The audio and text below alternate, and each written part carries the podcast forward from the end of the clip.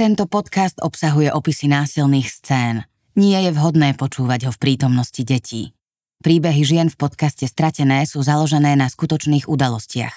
Postavy a detaily v deji však boli pozmenené a tak je podobnosť s realitou iba vecou náhody. Ak zažívate domáce násilie, užitočné kontakty pomoci nájdete na stránke bezmodrín.sk.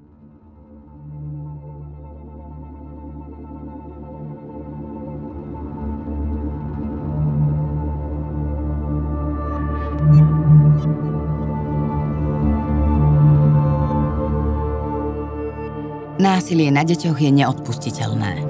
Dieťa sa nevie samo brániť a netuší, aké má možnosti. Ak sa dieťa nachádza v takejto situácii, je nevyhnutné mu pomôcť. Pozorne ho vypočujte a vážte si jeho dôveru. Nevyšetrujte a nebombardujte ho sugestívnymi otázkami. Ocente jeho odvahu a správnosť rozhodnutia zdôveriť sa vám. Dodržaním základných princípov vytvoríte bezpečný priestor – Zneužívanému dieťaťu totiž uverí v priemere až každý šiestý človek. V podcaste Stratené nájdete príbehy ťažkých osudov rodín, ktorým pomohla nezisková organizácia Centrum Slniečko. Ak vám alebo vašim blízkym niekto ubližuje, vedzte, že je tu veľa dobrých ľudí, ktorí vám ochotne a radi pomôžu. Cesta z násilia existuje.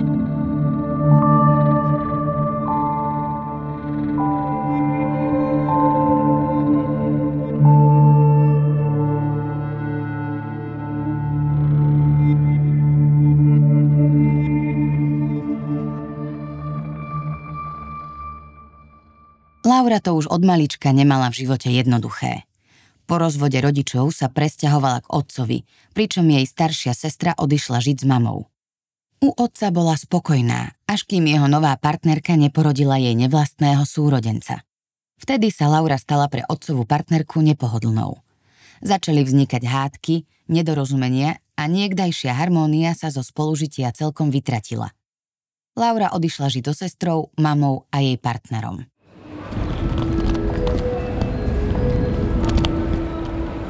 Laura sa ako 16-ročná tínedžerka presťahovala na opačný koniec Slovenska, kde mala začať nový život. Privítanie nebolo práve idylické. Sestra bola akási utiahnutá, mama ju privítala len tak leda bolo. Predstavila jej aj svojho partnera Tibora. Laura rýchlo pochopila, že v tejto domácnosti sa so sestrou musia postarať sami o seba. Nik na ne nebral ohľad, nezaujímal sa o to, ako sa im darí v škole, či im niečo nechýba. Mama s Tiborom boli často mimo domu.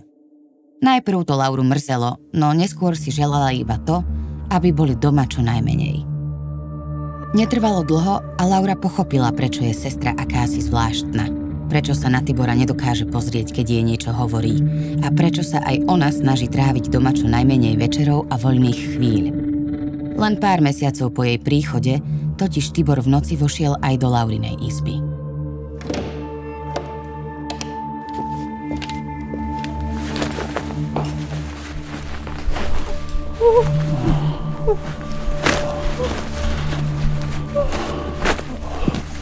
Tibor Lauru sexuálne napadol a znásilnil niekoľkokrát.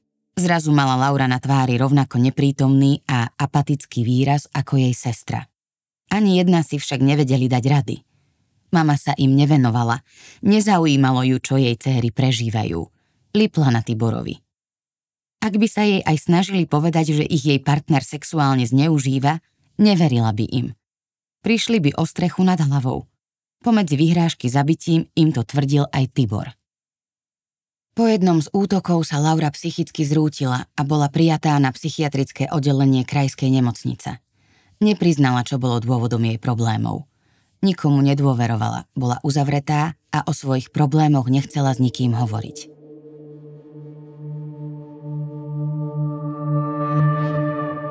Obete sexuálneho násilia zriedka kedy podávajú trestné oznámenie hneď po útoku, pretože zažiť niečo takéto je obrovská trauma, obrovský zásah do psychiky tej obete a tie pocity, ktoré prichádzajú, bývajú také silné, že jej znemožňujú správať sa tak, ako by sa to nám zvonku zdalo adekvátne, čiže podať nejaké trestné oznámenie alebo aspoň o tom niekomu povedať a zdôveriť sa. Obete častokrát zažívajú pocity hamby, viny, špiny, a považujú sa nejakým spôsobom za zodpovedné alebo za spolu zodpovedné, že k takémuto niečomu došlo. Čo je teda samozrejme absurdné, ale bohužiaľ taká je tá dynamika psychiky a častokrát k tomu prispievajú aj samotní páchatelia. Ešte oveľa zložitejšia je situácia, tak ako to má naša hrdinka Laura, keď e, to násilie pácha niekto, kto býva v jednej domácnosti s obeťou, pretože tam vlastne tá obeť si musí vytvoriť nejaký koncept toho, že vlastne kto je to za človeka, aký má k nej vzťah. A častokrát, keď je to nejaký blízky človek, tak, e, tak to akoby nejde dokopy, že na, na jednej strane je to niekto, kto ju má chrániť, kto ju má vychovávať, živiť a na druhej strane jej takto strašne ubližuje. Čiže môže dôjsť až k takej fragmentácii osobnosti alebo disociácii, ktorá už úplne zabraňuje nejakému takému kompetentnému fungovaniu. A čo ja ešte v tomto prípade vnímam ako veľmi nešťastné je, že tam figurovala mama, ktorá si takéto niečo nevšimla, že takéto niečo sa deje jej cére alebo céram a vlastne, že aj tá Laura žila s tým, že na tomto svete nie je nikto, kto by sa jej zastal a kto by bol ochotný, schopný a dosť silný čeliť tejto realite. Čiže myslím si, že, že to násilie a hrubé zanedbávanie sa jej dostávalo nielen zo strany toho očima, ale aj zo strany jej mamy, čo je v niečom ešte také smutnejšie. Hovorí psychologička Hanna Ševčíková. Ďalšia vec, ktorá je v hre, je, že častokrát, hlavne v minulosti, boli obete sexuálneho násilia vypočúvané veľmi necitlivo, na niekoľkokrát, viacerými ľuďmi v miestnosti, čo vlastne tú traumu ešte prehlbovalo, ak nedaj Bože ešte sa nejako zosmiešňovala alebo robila zodpovednou za to, čo sa stalo.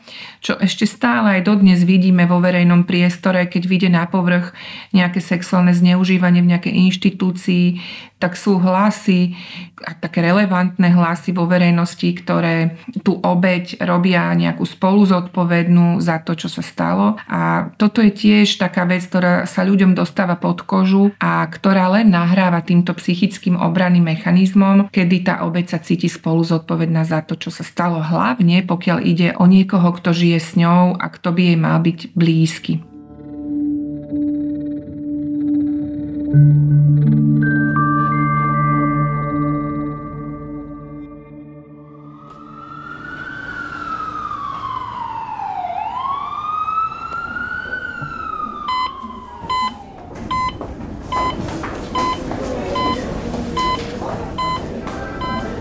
Počase si k Laure našla cestu jej ošetrujúca lekárka. Zdôverila sa jej, že bola sexuálne zneužívaná maminým partnerom. Lekárka to okamžite ohlásila a Laura bola vypočutá políciou. Začalo sa trestné konanie. Mama sa o Lauru počas jej pobytu v nemocnici nezaujímala. Bolo jej jedno, ako sa má jej dcéra a čo bolo dôvodom jej problémov. To ju začalo zaujímať až v momente, keď zistila, že Laura Tibora obvinila zo sexuálneho zneužívania. Reagovala tak, že obe céry vyhodila z domu. Presne ako im to Tibor sľuboval. Vypadni, ty svinia! Pakuj sa preč z môjho bytu! Aj s tvojou špinavou sestrou! Dala som vám domov! A vy mi ho chcete zničiť! Practe sa! Dúfam, že vás už nikdy v živote neuvidím, vy špiny! Laurina staršia sestra jej bola súdom pridelená ako opatrovníčka. Obe sa spolu presťahovali do malého bytu v nedalekom meste. Náklady na ubytovanie platila Laurina sestra. Matka sa o ne nejako nezaujímala a naďalej žila v domácnosti s Tiborom. Keď Laura dovršila 18 rokov, sestra jej oznámila, že sa stiahuje do Bratislavy. Máš 18. Moja úloha tvojej opatrovničky sa skončila. A to, čo tým chceš povedať? Sťahujem sa do Bratislavy. Sama. Musíš sa začať starať sama o seba. Ale ako? Neboj sa, dôjdeš na to. Už je čas, aby si sa postavila na vlastné nohy. Ja mám svoj život a nebudem sa už viac hrať na tvoju mater. Laurina staršia sestra sa odsťahovala a Laura sa znova psychicky zrútila. Opäť bola hospitalizovaná na psychiatrickom oddelení krajskej nemocnice. Jej zdravotný stav sa výrazne zhoršil. Mala depresívne syndrómy a aj sklony k seba poškodzovaniu. Vtedy jej poskytlo pomoc Centrum Slniečko, v ktorom našla nielen ubytovanie, ale aj finančnú pomoc a podporu odborníkov. Za pomoci Centra pre obete domáceho násilia Laura dokázala získať výživné zo strany matky a s otcom sa tiež dohodla na zvýšenom výživnom. Laura pokračovala v štúdiu na strednej škole, kde si vybrala odbor grafický dizajn. Túžila sa stať tatérkou a otvoriť si vlastné štúdio. Školu navštevovala pravidelne a vynechávala ju iba kvôli návštevám lekárov. Depresívne stavy sa však cyklicky vracali. Počas nich sa zhoršil aj jej prospech. Laura začala mať samovražedné myšlienky. Dobiehalo ju všetko, čo tlačila pred sebou. Často sa správala rizikovo a vystavovala sa nebezpečenstvu. Spolupráca s ňou bola obtiežnejšia a Laura sa len veľmi ťažko prispôsobovala pravidlám centra. Často prespávala vonku, údajne u sestry alebo kamarátov. Do centra prišla niekoľkokrát aj pod vplyvom alkoholu. Užívala lieky na predpis od psychiatričky, no keďže bola dospelá, dávkovala si ich sama. Často vynechávala. Centrum Slniečko sa jej snažilo poskytnúť aj terapeutickú pomoc, aby sa s nespracovanými traumami dokázala lepšie vysporiadať. Ľudia niekedy nechápu, že prečo obete, keď už sa nachádzajú v bezpečnom prostredí, napriek tomu sa správajú takto seba poškodzujúco, riskantne. To, čo si zažili, zanechalo na ich duši, na ich psychike také obrovské hlboké rány a trhliny, že to znemožňuje, aby fungovali zdravo alebo v úvodzovkách normálne. Laura, podľa toho, čo sme sa o nej dopočuli, tak bola obeťou nie jednorázovej, ale dlhodobej traumatizácie. Tie následky, ktoré to zanechalo na jej duši, sa niekedy v niektorej literatúre dokonca prirovnávajú k takému, že došlo k vražde duše. A nemôžeme očakávať, že po tom, čo sa vonkajšie okolnosti utrasú, aj keď aj to je niečo, čo nie je ideálne, pretože dievča v jej veku potrebuje predsa blízkych ľudí a bezpečie hlavne nielen teda, že štyri steny, kde je nikto nevrazí a neznásilňujú, ale aj nejakú blízku vzťahovú osobu, ktorá tam teda nebola, lebo stále je to mama alebo otec, ktorého e, takéto dievča v danej chvíli potrebuje a teda tí tam neboli. Čiže ona stále vysí niekde vo vzduchoprázdne a dobiehajú následky tej traumatizácie a vlastne ten alkohol a lieky, o ktoré sa ona opiera a ku ktorým siaha iba nejakým spôsobom zrejme prehlušujú tú obrovskú bolesť, ktorú si zažila a tú hambu a všetky tie ostatné dôsledky, ktoré si so sebou nesie. Takže Jediné, čo môžeme v tejto chvíli pre ňu urobiť, je na jednej strane rozumieť tomu, že čo sa deje a úplne bezmocne sa samozrejme tomu neprizerať. Ona potrebuje nejaké tie láskavé hranice a zároveň, tak ako bolo povedané, tak aj poskytnúť psychoterapeutickú starostlivosť, čo sa týka tej traumy, ale treba aj vedieť, že je to proces, ktorý je nesmierne dlhý a náročný a určite sa to nevyrieši zo dňa na deň.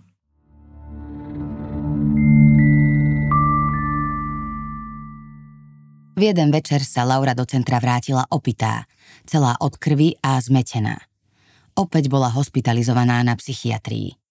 So sestrou sa dohodli, že pôjde bývať k nej do Bratislavy. Laura z centra odišla s plánom ísť k sestre, no napokon sa jej príbeh skončil inak. Postavila sa na vlastné nohy. Odišla zo školy a zamestnala sa ako predavačka. Podarilo sa jej prenajať si aj svoj prvý vlastný byt – na Slovensku však zostať neplánuje. V najbližšej dobe si chce spraviť zváračský kurz a skúsiť hľadať životné šťastie za hranicami. Len 18-ročnému dievčaťu s traumatizujúcimi spomienkami nechýba odváha dať životu druhú šancu.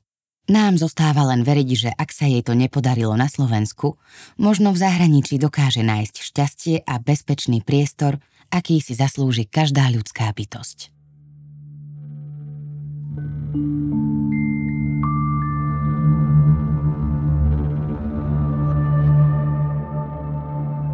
Podcastový seriál skutočných príbehov Stratené vám prináša nezisková organizácia Centrum Slniečko, ktorá pomáha obetiam domáceho násilia už takmer 25 rokov. Ďalšiu časť si môžete vypočuť už o týždeň. Ak sa nachádzate v podobnej alebo inak nebezpečnej situácii vo vašej domácnosti, navštívte www.bezmodrin.sk alebo kedykoľvek zavolajte na bezplatnú národnú linku pre ženy zažívajúce násilie 0800 212 212. Pomoc je na blízku a cesta von existuje. Ide to aj bez modrín, na tele či na duši.